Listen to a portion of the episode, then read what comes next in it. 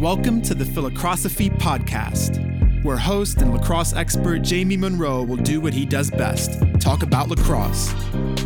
Each episode will provide listeners with education, insights, stories, and lessons about the lacrosse world. We will discuss current events, coaching, philosophies, and college lacrosse recruiting. Now let's get started with your host, Jamie Munro.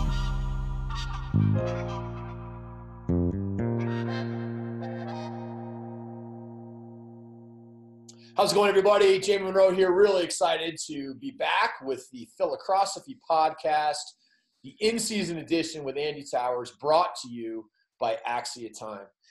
Andy, how's it going, man? Uh, it's going very well. I'm hanging out with Frank Towers here. We finally got a little sun in uh, in the room after a lot of wind yesterday. So I heard there's a lot of wind. I did a podcast with Kark yesterday, and the, the power was running out. You know what I like about the wind is, you know, the Christmas special, how Heat Miser and Snow Miser went head to head for a long, long time. Yeah, We were all kind of waiting for that next sort of piece of nature, and they finally added Wind Miser. I don't know his name exactly, but but he was recently added, and it was. Uh, I thought about him yesterday. It was a good. It was a good ad. Yeah, it was.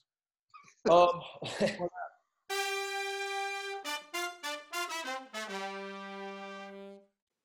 The Philocrosophy podcast is brought to you in part by the JM3 Coaches Training Program.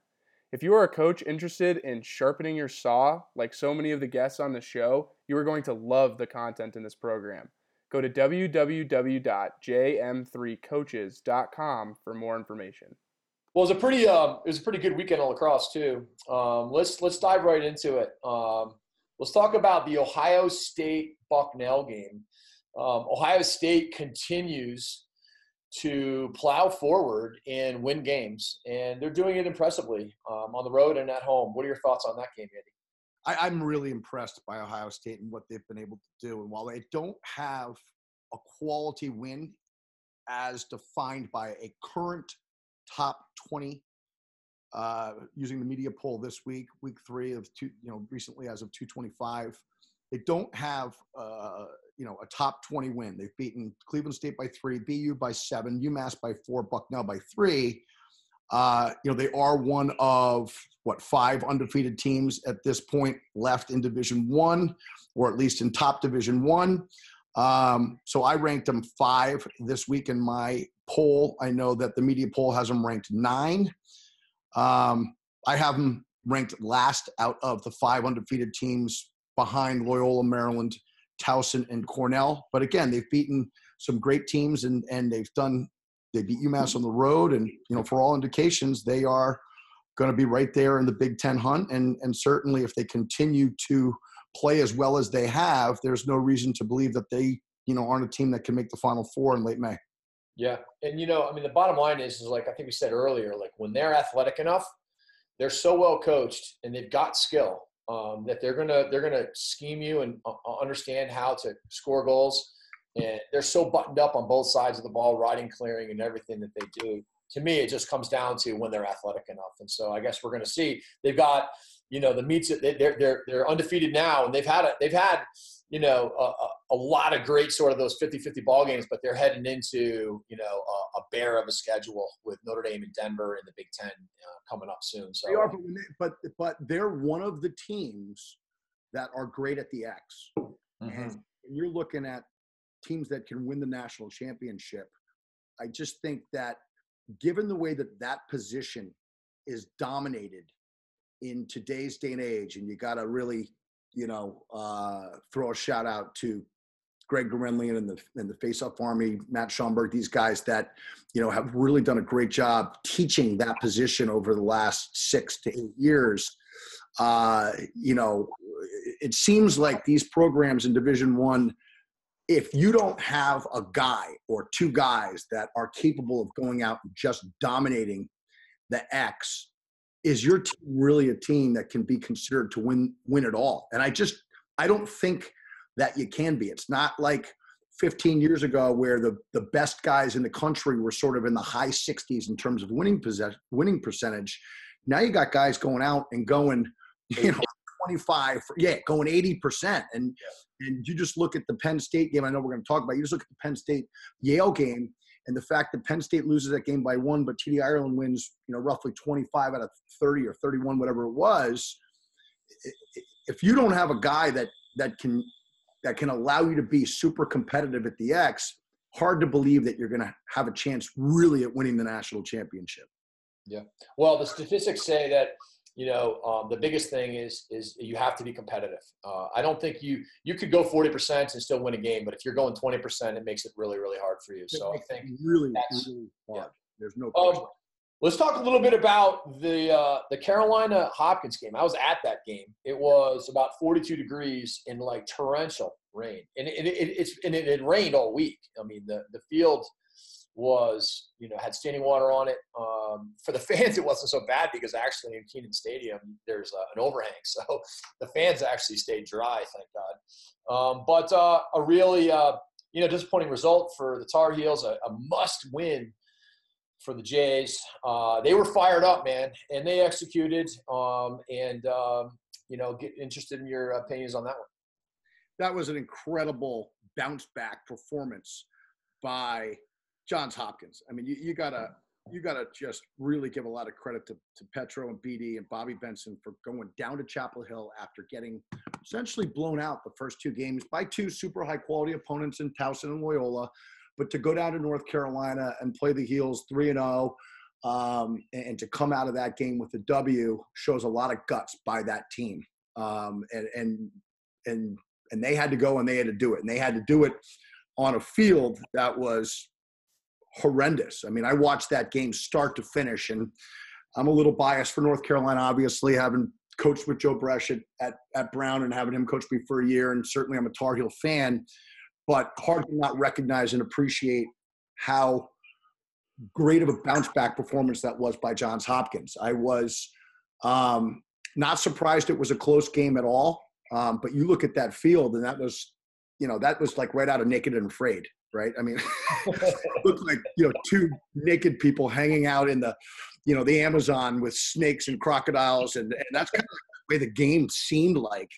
I just have never seen a field that that challenging. And I think how about, how about the 1990 UMass Brown at UMass playoff game? I, I think that might have been similar. That, that was that was the field that closely that that resembled that you know field down in Chapel Hill the most to my recollection. Um, I will say that I think that those that field favored Hopkins as I think probably the lesser athletic of the two teams between the lines.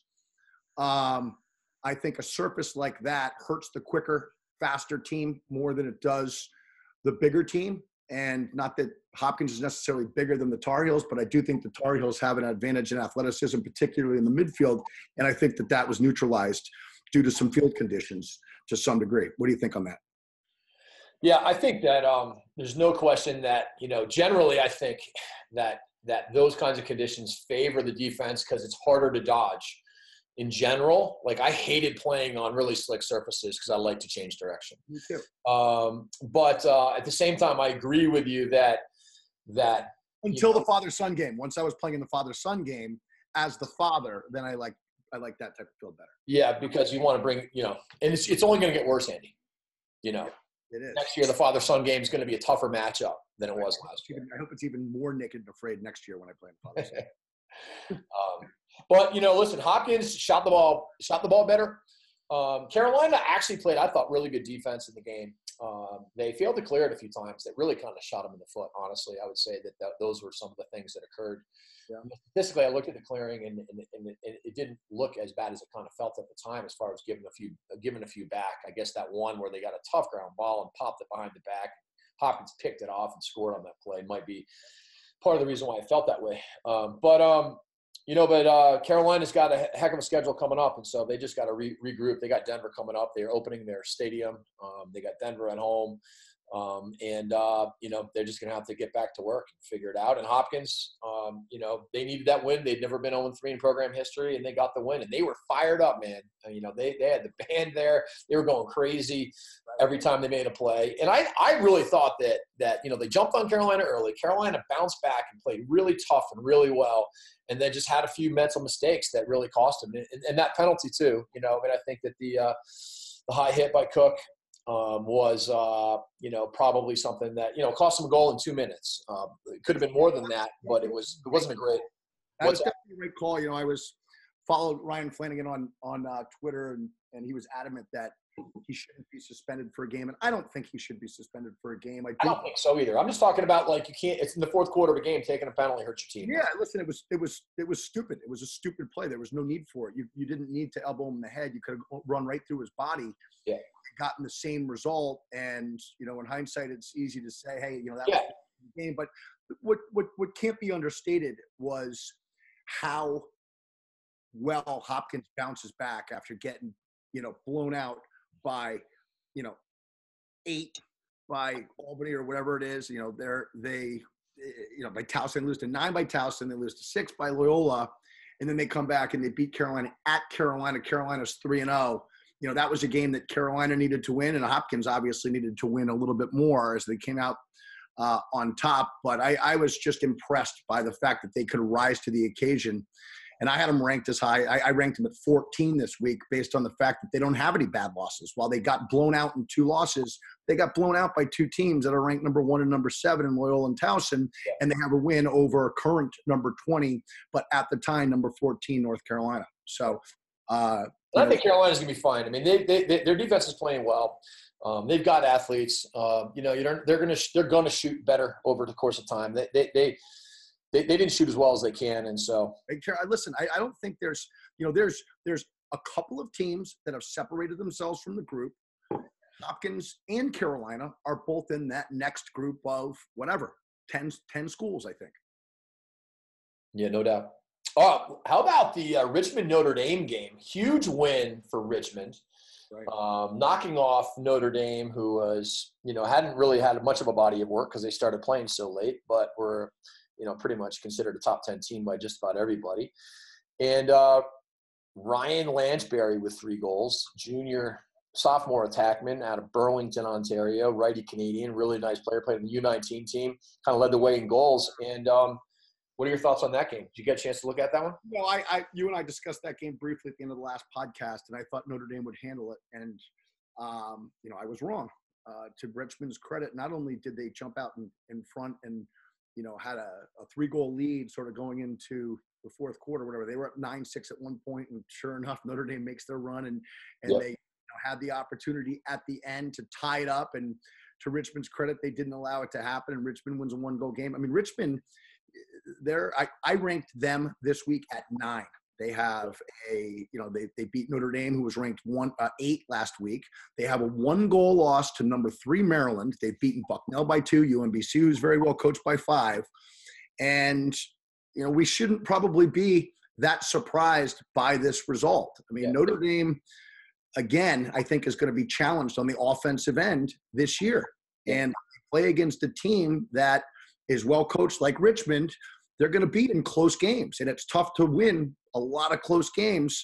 And sure enough, this week, they didn't get it done. They lose by one, and I have them out of the top 20. Um, somebody was, I was going back and forth on Twitter with this guy, Paul Sanger, who I haven't met, but he was not happy that I had Notre Dame out of the top 20, but I had Denver, Georgetown, and North Carolina in the top 20 at 18, 19, 20. And the reality is, Denver, their loss is to Duke by one. Georgetown's loss is to Towson, ranked again by six.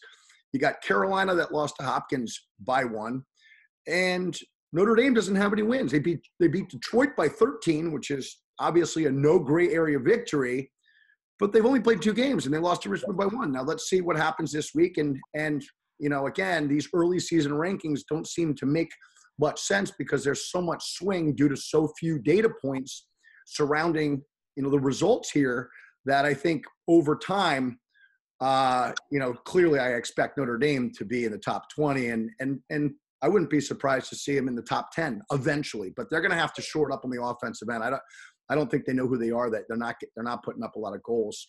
Um, Well, they can't just give it to Garnsey and get them to get get you five points at the end of a game. but. I also don't think that that was good for their offense either. I think No, but at least it, at least it, at least it won you some games. at least you knew you were getting to 10 goals, right? You knew you were Yeah, yeah, it was a better chance to getting to ten. No, without a doubt. I mean, you know, no question.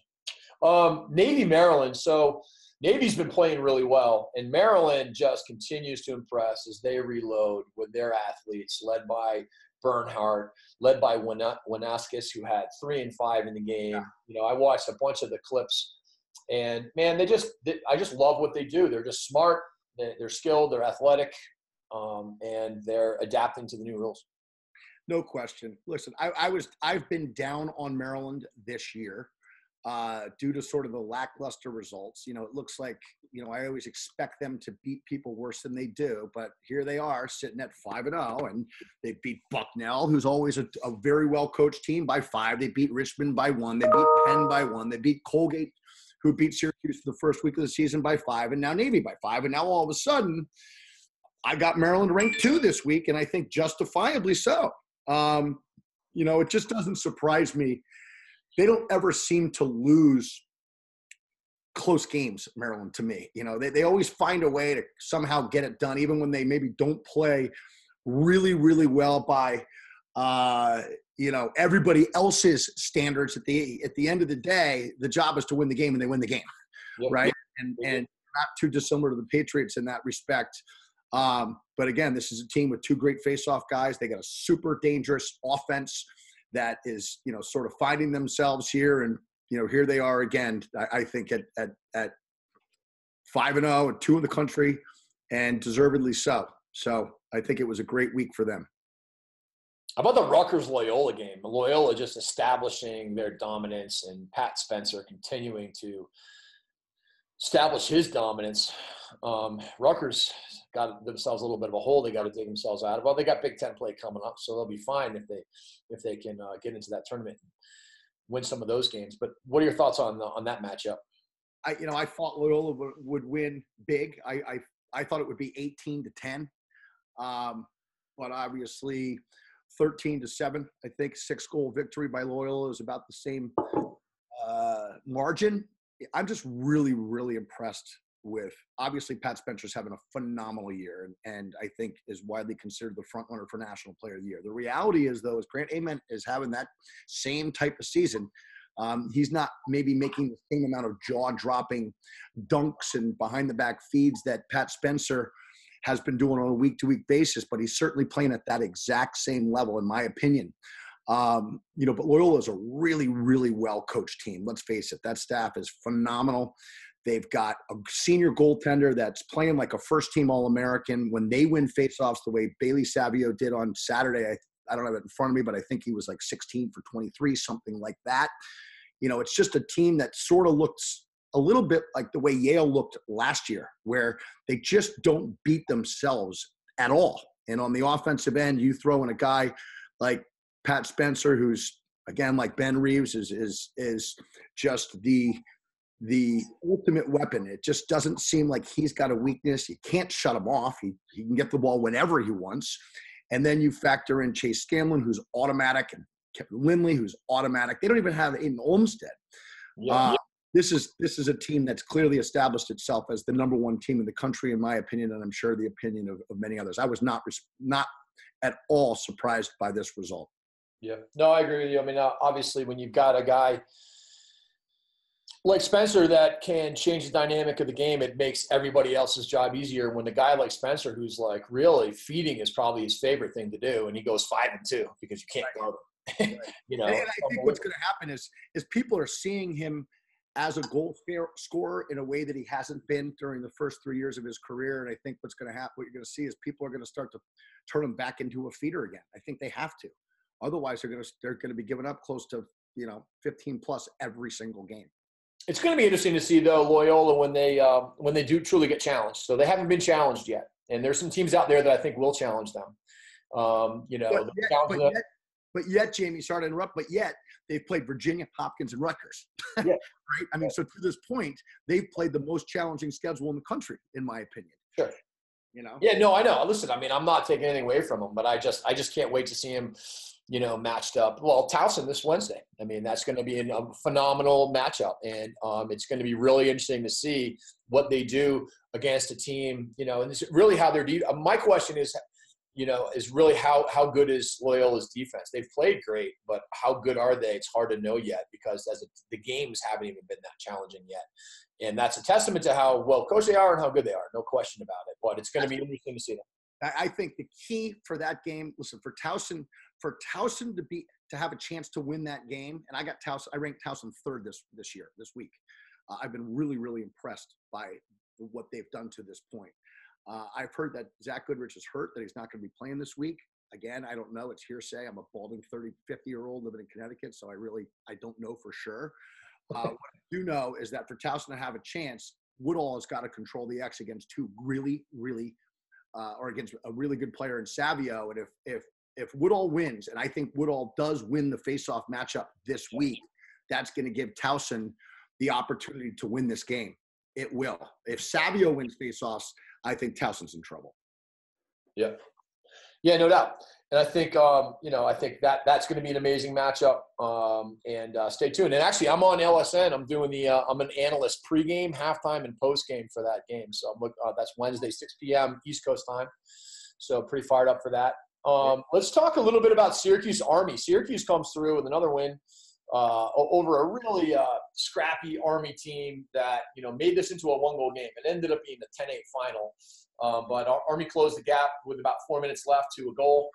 Um, and uh, you know, I give I give Army credit because they are figuring out ways to create offense. They've got a good defense. They're athletic, um, but uh, Syracuse uh, held serve at home. Yeah, I, I thought Syracuse would win this game, even though I had Army ranked ahead of Syracuse last week. In fact, Syracuse has figured out who they are. I think the best thing that happened to them is getting beat by Colgate first game of the year at home, and they've come back with two great wins, beating Albany by eight, and then coming back and beating Army, who's off to a great start by two up in the dome. You know, as you know, Army is always a team that's prepared at the start of the season. They've got an awesome goaltender, they've got a great defense, and they compete for everything, start to finish, and they're never going to get outworked. But to Syracuse's credit, they were able to manage the game and, and come away with a hard fought two goal victory against a team that's, you know, looking to beat the shit out of you and never going to back down with some really good players at the defensive end and some some good young guys on the offensive end. But I'm just I'm not surprised by this result, and I think Syracuse is going to continue to move ahead and have success. Yeah, they always seem to. It's amazing. You know, their record in one goal games is just unbelievable. They've, they've, they've won something like 23 one goal games in the last four or five years. Right. Without Bill Tierney and Andy Shay coaching them, that's unbelievable. it is unbelievable. Um, how about the Georgetown Towson, Towson result? That was 14 9. Um, you know, who's the kid from Towson who had four and five in that game? I mean, four and five. Ryan Sunday. Yeah, Sunday. But that's like listen, that's like big time points. Are You kidding me? It's it's unbelievable. That kid's having an unbelievable year. The first yeah. game of the year when they played Hopkins, that kid I think was six and two. You know, one and two off the break. He's got a bomb of a shot, and you know that first game six and two. You're thinking, wow, this kid is phenomenal. I had never heard of him, and then last game he comes back and he goes four and five. Listen, he's having a first team All American season through three games. And if they continue to win faceoffs and get possessions, which they should do as long as Woodall stays healthy. This is a kid who, at the end of the year, is going to be in the conversation as you know one of the very best attackmen in the country. And you know, to this point, he's he's right there playing step in step with the best guys. So, um, I had never heard of the kid, but he is tearing it up. Is which he's like uh he's like from like Hudson Valley or or or Dutchess County, New York, someplace like that, right? It's some sort of off the beaten path like that. Yeah, you're gonna have to look it up. But but you know, Towson known for playing great defense. Yep. You know, from Coach Nadelen, you know, they always play and they play like this really kind of like they don't slide all that much. You know, they've had amazing shorties over the years. You you mentioned that Goodrich might be uh, injured for this upcoming game, which would change things, I would think. But but um, they play phenomenal defense. They're just well organized, and, and they tended to have struggled to score a little bit and now it looks like they might have a better offense than they had in their Final Four run. You know, it's it could be a pretty scary team. Yeah, if they're again, if they're winning faceoffs and they keep getting the ball, it's a really scary team. Now their defense plays every possession with tons of energy and they're ready to go. And you know, for a team that's made their mark on defensive end of the field, for them to win faceoffs and start to have offensive success, we're looking at a team again that you know could be playing in the final four. It's that it's I I, I ranked them third this week, and I think they deserve it. Yeah. So it's gonna be great. So Wednesday, 6 p.m. East Coast time. Check out Towson and Loyola cross county rivalry, unbelievable matchup, um, and it's gonna be on LSN.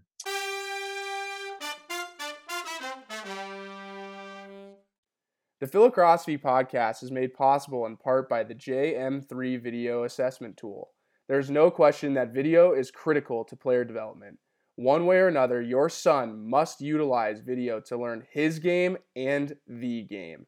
To learn more, see video testimonials, or register, go to www.jm3video.com. Um, all right, it is time for the Axia Time Ivy League review. So, John Canaris was the goalie at Penn in the late 80s, won a couple of Ivy championships, took his team to the Final Four, lost to the Gait brothers. We talked about it last week on the uh, on the infamous Air Gait, which I hope we see coming up in now that the dive is legal. Maybe you can, maybe we will get another Air Gait someday. Um, but um, he, John, um, has started this company called Axia Time, and he makes these custom watches. They're Swiss uh, watches. They're like they're basically like Tag Heuer uh, level of watch. Um, but it, what he's done with this Axia Time is he's he's basically taken his passion for watches and his passion for Penn lacrosse, and he's kind of made it into a business. And what what he's made is these watches with a, a nice little logo of your school. He started out with Ivy League schools because he he was in that league, um, and he had a watch when he won the Ivy championship way back in the day. And now he's created these watches that um, are, they're really they're really sweet. I'm pumped up. I haven't gotten mine yet. You, have you? You haven't gotten yours yet, have you, Andy? No, but it's coming. It, it said that it was mailed out yesterday. We've seen the pictures of it, so it's pretty sick. I, I, got the one. I got one with a sort of a silver band and with a nice little um, the brown shields, and it's nice and small. It's not really a huge logo. Um, it's pretty subtle, and um, I think it's going to be sweet. And the bottom line is, is that you know we all have the best memories from having played lacrosse in college, and um, and to be able to just kind of bring yourself back by having a having a watch that is not like a big billboard, but just a subtle little reminder. It takes you back to some stories. The one I want to take us back to right now, Andy, is the matchup between Brown and Princeton in 1991. That might have been a rain game too, if I recall. Um, but uh, take us back to that game because this was right around the time when Bill Tierney was was making his mark on college lacrosse, and um, and Brown was um, on its way to an undefeated season. I, rem- I remember that game very, very well. That was down in Princeton. 7 5. I think we went into the game maybe ranked two, and Princeton was ranked three, or, or it was the opposite. And I still remember at that point, Princeton was clearly on their way back. Uh, they ended up winning the national championship the next year, but I think that was Coach Tierney's third year, maybe uh, at at Princeton, and and what they had been doing is winning faceoffs and possessing the ball on the offensive end and really slowing the game down. In fact, the year before they beat us up in Providence, eleven to ten or 10-9, something like that. And I remember we had the ball. Seemingly, it felt like about twenty percent of the game, and that Princeton had the ball the whole time. And while we lost that game, we were very mindful of the importance of managing the tempo of the game by possessing an offense and and sort of played Princeton style and used it against them. We were a very high scoring team in 91. We ran up and down the field. Out Princeton, Princeton? We out Princeton, Princeton. And, and the credit really goes to Paul Hooper, who, in my memory, it was that game where he figured out how to sub through the midline. And in the process of doing so, keeping – Princeton's offensive midfielders on the field to play defense. And I still remember Brian Tomio covering out and, and, and coming out and, and covering me 25 yards away from the goal. And for those of you that know Brian Tomio, he's one of the more colorful characters in the history of the sport. And he had actually he was a freshman that year and was not short on swagger. I still remember him coming up to Brown on his recruiting trip, and he had a, a like a three inch dollar sign medallion that he wore, I think, which was so touched and so beautiful.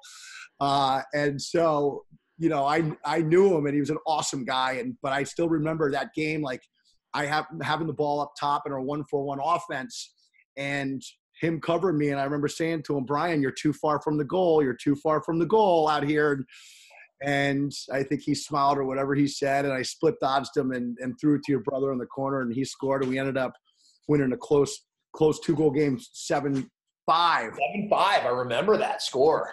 Big W. It was an aberration in the way that we played.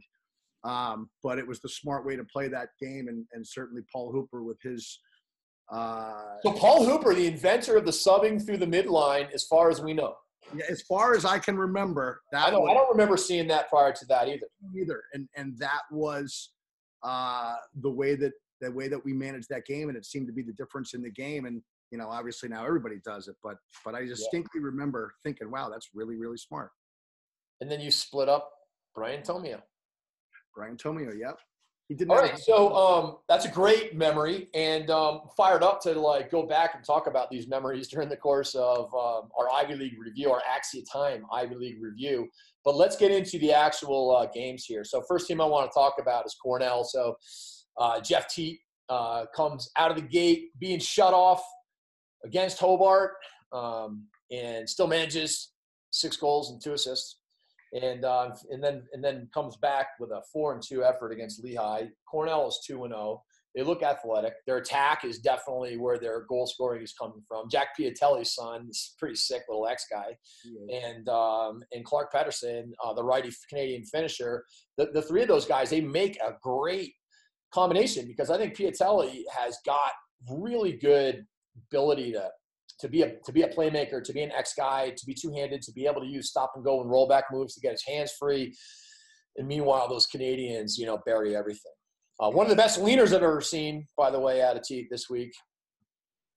So he's he's unbelievable. You know, Teat is on my list. If I have five Tewaaraton front runners at this point through week three, it was Spencer, Ament, Ierlan, uh, Teat, and then my last guy was was Giles Harris, the defenseman from Duke. To me, those five have separated themselves at this point. Also, I'm, I'm, I'm sure that list will continue to evolve, but uh, I'm also sure that Def, Jeff Teat will not be evolving off of that list with the style of play. It's really incredible. You know, they opened up with Hobart late. I think they were probably the last team to open up the 2019 season. And I'm on a, a in a chat room with a bunch of the, the Cornell alums, and you know, a few of them weren't weren't positive that a 19 to 16 result against Hobart was was was a great thing. And you know, I, I disagreed. I felt that I feel that this win is going to really hold up well. I think Hobart is going to win the NEC.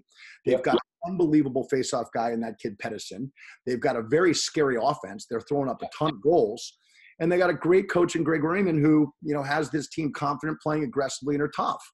And to see Cornell pull that out. Now, the scary thing is they're giving up a lot of goals, and when they lose faceoffs, that isn't that is uh, that is part of the formula to beat Cornell. If you beat Cornell at the X, and you you know you go you control the ball against their sort of inexperienced defense. I think that's the way you got to beat Cornell. If you're losing faceoffs to Cornell, you're in trouble. You're not going to beat them, I don't think. Um, and then Cornell comes back on Sunday. They fall fall behind five zip. I think the first five shots went in, and then they go on a massive 14 to four run and end up beating Lehigh by five goals. And Lehigh played well; they really did. But it just goes to show you that Cornell is very, very square. They can they can score goals in bunches in a hurry, and it's just a team that's really hard to shut down. I'm so impressed by the way that they pass on the inside. You know, I don't not sure there's a better interior passing team in the country than Cornell, and they know what they're looking for. I mean, it's always an upgrade. You always think, oh, there's this, there's the pass that's going to lead to the shot, and they th- oh, it's always one more pass and then a dunk. You know, and you can't believe that they passed up an eight yarder to get a two yarder, but sure enough, the two yarder goes in the net, and so a very very impressive start by them. Uh, over two. Everybody shoots better off the pass than they do off the dodge. So the fact that they do that is just statistically smart. Hey, did you see Dave Curry's tweet um, where he called Jeff Teats leaner the best leaner, second top two all time leaners he's ever seen? No, but and then me, and you, and Dave Curry would drive around in golf carts and just shoot leaners all long, and just be like telling the goalies with our body language, "I've never been so low." I remember it well. I remember it well. Let's talk about Duke Penn. I really was expecting a barn burner in this one, and it really ended up being a little bit of a beatdown. It was pouring rain, but it was unlike the Carolina game. It was played on turf, so I think that even though it was crappy weather for the fans, it probably didn't impact the players as much. But uh, what are your thoughts on that game? I watched that game uh, start to finish. It went off, I think, about 30 minutes late because they they did change fields and, and moved it from Koskinen over to their uh, practice field. And I thought I, I thought Duke would win. I said when we spoke last week during the podcast, I thought Duke. Um, it's well for Duke with with the way that they finished the game against Denver to come back and win a, a, a close one goal game against a really high quality opponent in Denver, and Penn falling just short after a great performance against Maryland. I think Penn's performance against Maryland woke Duke up to the fact that this is a Penn team that needs to be taken seriously. Now, did they really need that given the fact that these two teams have split the last six meetings? Maybe not, but I do think it was important, and I think it favored Duke. It set up well for Duke. Um, I was surprised that number one, Duke, Duke's Brad Smith or Brian Smith, I think, beat up Gallagher the way that he did at the faceoff act. You know, interestingly, even though statistically Duke won all the faceoffs, I thought that Penn actually controlled a lot of the draws, but just weren't able to get the ground ball. And I think that it showed the the difference in the quality of the wings that Duke probably had compared to Penn. And they were able to get a lot of possessions. And it also just seemed like, you know, the ball to bounce in Duke's Duke's favor. I just felt that a little bit. Now, Duke's up whatever they were, 16 to 4 in the middle of the third quarter. I didn't think it would be like that. I thought Penn would play them a lot more competitively, but Duke Duke just blew their doors off and and you know Penn Penn can't be happy with that performance. Um, and it surprised me that it was it surprised me that it was that bad. But Penn will be back, but they might not this weekend because they got to go to Penn State, and it's going to be just as bad in my opinion. Let's talk a little bit about the barn burner in Princeton. Virginia pulling out a 12-11 victory. Princeton's freshman, Virginia's freshman goalie with 24 saves, and Michael Sowers uh, with four and two, and, and really scoring goals the hard way too, because he scored a bunch of one-on-one goals, showing that he's one of the better attackmen in Division One lacrosse. Um, what are your thoughts on that game?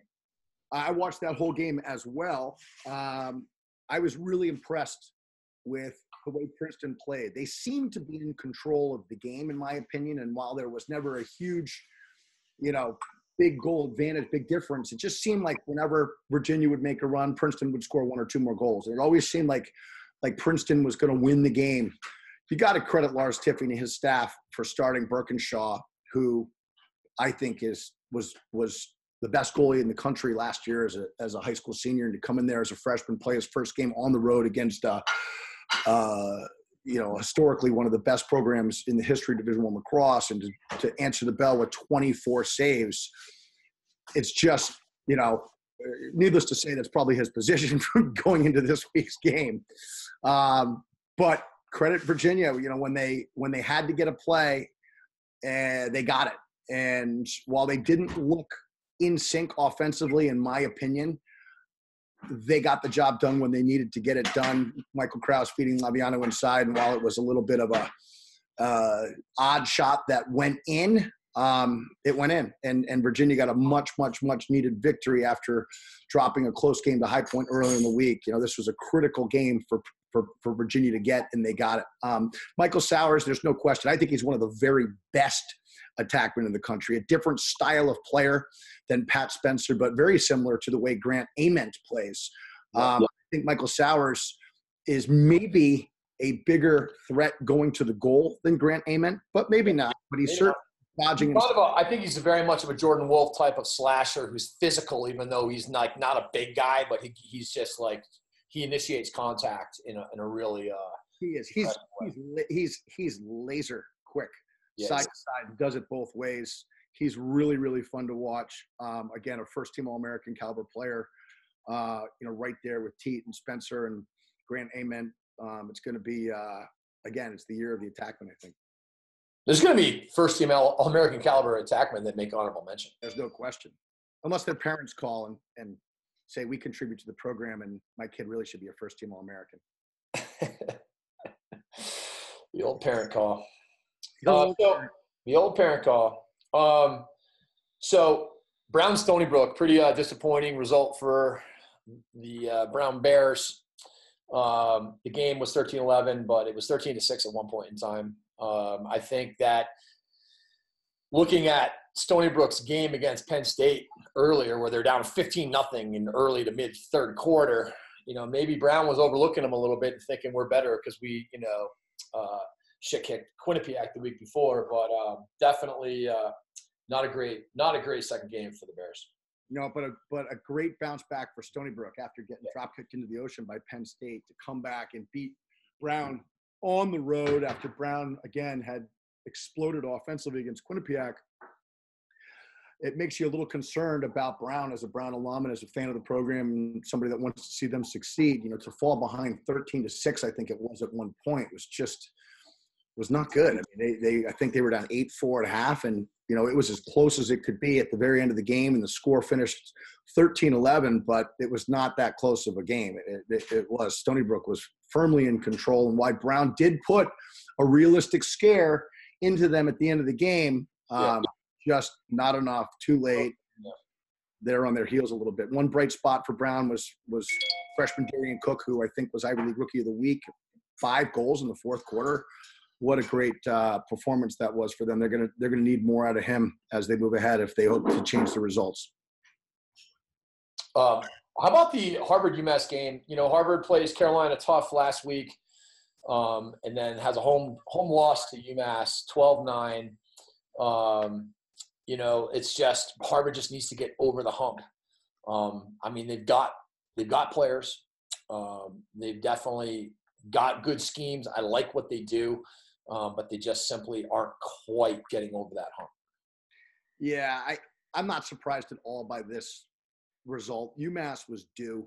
UMass is a tougher team, uh, and I just think that this game doesn't set up well for Harvard. Harvard played North Carolina very competitively the week before, and to come back and play UMass, who was looking for their first win, it didn't set up well for Harvard. I'm not I'm not at all surprised by this result. Harvard UMass, it's all, it's always a good game like Brown UMass, Yeah. Brown Harvard. Um, you know, but but I'm not surprised to see UMass pull this win out, um, even though Harvard had played a, a tough game in, uh, against Carolina the week before. So not so, Sometimes when you play a team tough and you feel good about it, but you lost, it's like this fool's gold that that you know the coaches are going to try to talk you out of, but you know you're just like you know it. It's kind of like with Penn, you know. It's like, all right, we played a really close loss to a really good team, so we're good. And then next thing you know, you're just not ready to play. Every game is a new is a new slate, and um, so I mean, I, think that how probably many-. How many times can the coach say to the team when they lose a close match, "Well, you know what, guys, you're just you're a super bunch of nice kids. You know, you're just a you're just a great bunch of kids. You know, I mean, it just it gets old. It gets old. Sick of hearing. All right, game of the weekend in the Ivy League was Yale and Penn State. I was watching that this morning. Uh, definitely heavyweight bout. Uh, really high scoring, pretty amazing because both those teams play good defense, but they're just they play great offense also. You know, uh, Ament you referred to as one of the best attackmen in the country, um, with two and seven in a matchup against Chris Fake that everyone thought would be the titanical matchup, and uh, Ament really got the better of that one. And then at the same time, you know, you look at Morrill, and who's really not considered one of the top guys in the country necessarily, but that kid is so good. He is so smart. Two and five, he he goes in that game. And um, but maybe the story of the game was the face-offs and the domination that you wouldn't have expected as far as the heavyweight match of the two teams, the two face-off titans. You would have expected it to be sort of a 50-50 thing. I listened to Greg Beast do a little bit of commentary on that. It was pretty interesting. Um, so, what were your thoughts? Well, you pretty much pegged it. I mean, I, I couldn't have been more wrong about this game in terms of the way the matchups went, but I was right in the result in that I picked Yale to win the game. Uh, number one, I thought Arceri would get the better of TD Ierlan, and certainly that was a bent nail. I mean, he got crushed, and it's not like it's not like Ierlan beat you know some random guy off the street. I mean, he beat what I consider the second best guy in the country, and he just destroyed him. And I was blown away by that. Um, and watch it closely enough to be able to tell what they were doing? Yeah, I mean, they were essentially doing the same move. You know, one of the things that Greg was talking about when he was on the air was how uh, Arceri's head was elevating during the tie up where TD went, you know, down and and you know he knows that position better than anybody else in the world at this point and you know you got to believe that was the reason and but I, I just i just didn't think it would be that one-sided. I was really really shocked by that and you know it just solidifies the fact that td ierlan's probably the best face-off guy in the history of of college lacrosse. There's there's just no question about it. He just keeps putting performance after performance out there that you know only brings you back to that same conclusion. The other matchup that I was dead wrong about was Chris Fake on Grant Ament. I thought Chris Fake would win that matchup, and I thought he would win it handily. I considered Chris Fake the best defenseman in the country going into that game, and Grant Ament just destroyed him, and that just blew me away. And you could see how frustrated Fake was at the end of the game, and you know, look, he's still one of he's still a first team All American defenseman in my opinion, but it does give a great data point on how good Grant Grant Ament is and how he absolutely should be in the conversation with Pat Spencer as one and one A in terms of guys that are are are player of the year candidates to me, after this game, after watching it and then watching Duke Penn and seeing what JT Giles Harris did against Mathias, who I consider one of the one of the better attackmen in the country and one of the best attackmen in the Ivy League, he killed him. And you know, this is a week after him shutting down Ethan Walker. And while you and I discussed that Ethan Walker's not you know, a ball under stick playmaker style of player, the way that Michael Sowers and Grant Ament and, you know, Pat Spencer are, he's still one of the best players in the country. And it's two weeks in a row where JT Giles Harris has taken the best offensive players in the country out of the game. And so for me, I have him as, you know, kind of the front runner for defenseman of the year right now through three games. And again, I'm sure it will evolve as we gather more data points and great teams continue to play each other over the course of the season. But uh, I was dead wrong on those two matchups, but fortunately was correct in Yale winning the game. Um, and I think you're looking at two teams that are going to be playing in the Final Four again. Well, each week we have our Axia Time uh, Ivy League Players of the Week, and um, mine goes to Jeff Teat, Cornell, ten goals and four assists in two games. Huge fan of his game. We've already kind of broken it down, so I won't repeat it. Um, but uh, what about you, Andy? What's your? Uh, I can guess. I can guess uh, yeah, I'm, I'm, going to TD Ierlan at Yale. His performance against, again, uh, the second best guy in the country was just off the charts. And so that's an easy pick for me. I got TD Ierlan. Awesome. Well, if you're interested in these watches, axiatime.com. Um, I can't wait to get mine. Um, they're basically like five thousand dollar watches that you're going to get for a little bit less than a thousand Swiss made. Why are they less expensive? Because there's this John Canaris runs a small company. He's got no overhead.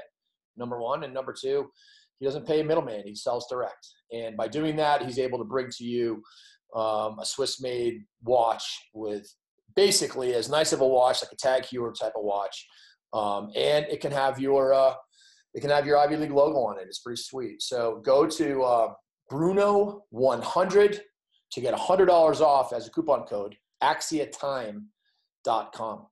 All right, Andy, let's talk. Um, our last segment here is going to be just uh, next week's game. So we've already kind of talked about the Towson Loyola game, um, but give me your prediction real quick. For uh, Towson Loyola? Yep. I think that Loyola wins the game 14 to 10. Nice. All right, Carolina, Denver. Carolina, Denver. I think that um, I think Carolina wins the game nine eight. Big, big call. All right, Syracuse, Virginia. I think that they play up in the dome. I think that Syracuse wins that game uh, 10 to 12. Princeton, 10, 12 Princeton Hopkins. Princeton Hopkins, I think Hopkins wins that game 10 8. Penn State, Penn. I think Penn State wins the game 17 to 8. Yale, UMass, uh, NCAA tournament rematch in which UMass really gave Yale a better run for their money than I think anybody thought they. I think I think Yale wins 11 to 9. Close game. Yep. Um, and we'll close it out with Cornell, Albany, and then give me the Notre Dame, Maryland scores. Sure. I, I think Cornell, Albany is going to be, uh, I think Cornell wins the game. They're playing up in Ithaca. I, I think Cornell wins the face-offs. I think that spells trouble for Albany. I can see Cornell win, winning this game 14 to 8.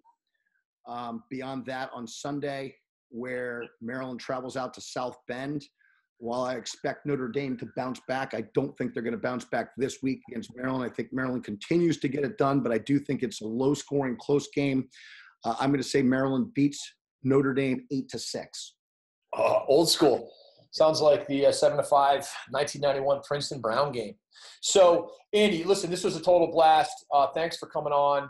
Um, and um, we really appreciate Axia Time for sponsoring our segment and sponsoring our podcast. And uh, we'll catch you next week. Always fun, James. You're the man. I'll check in. All right, man. See ya.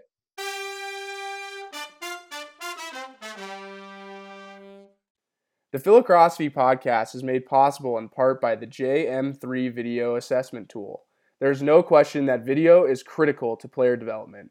One way or another, your son must utilize video to learn his game and the game.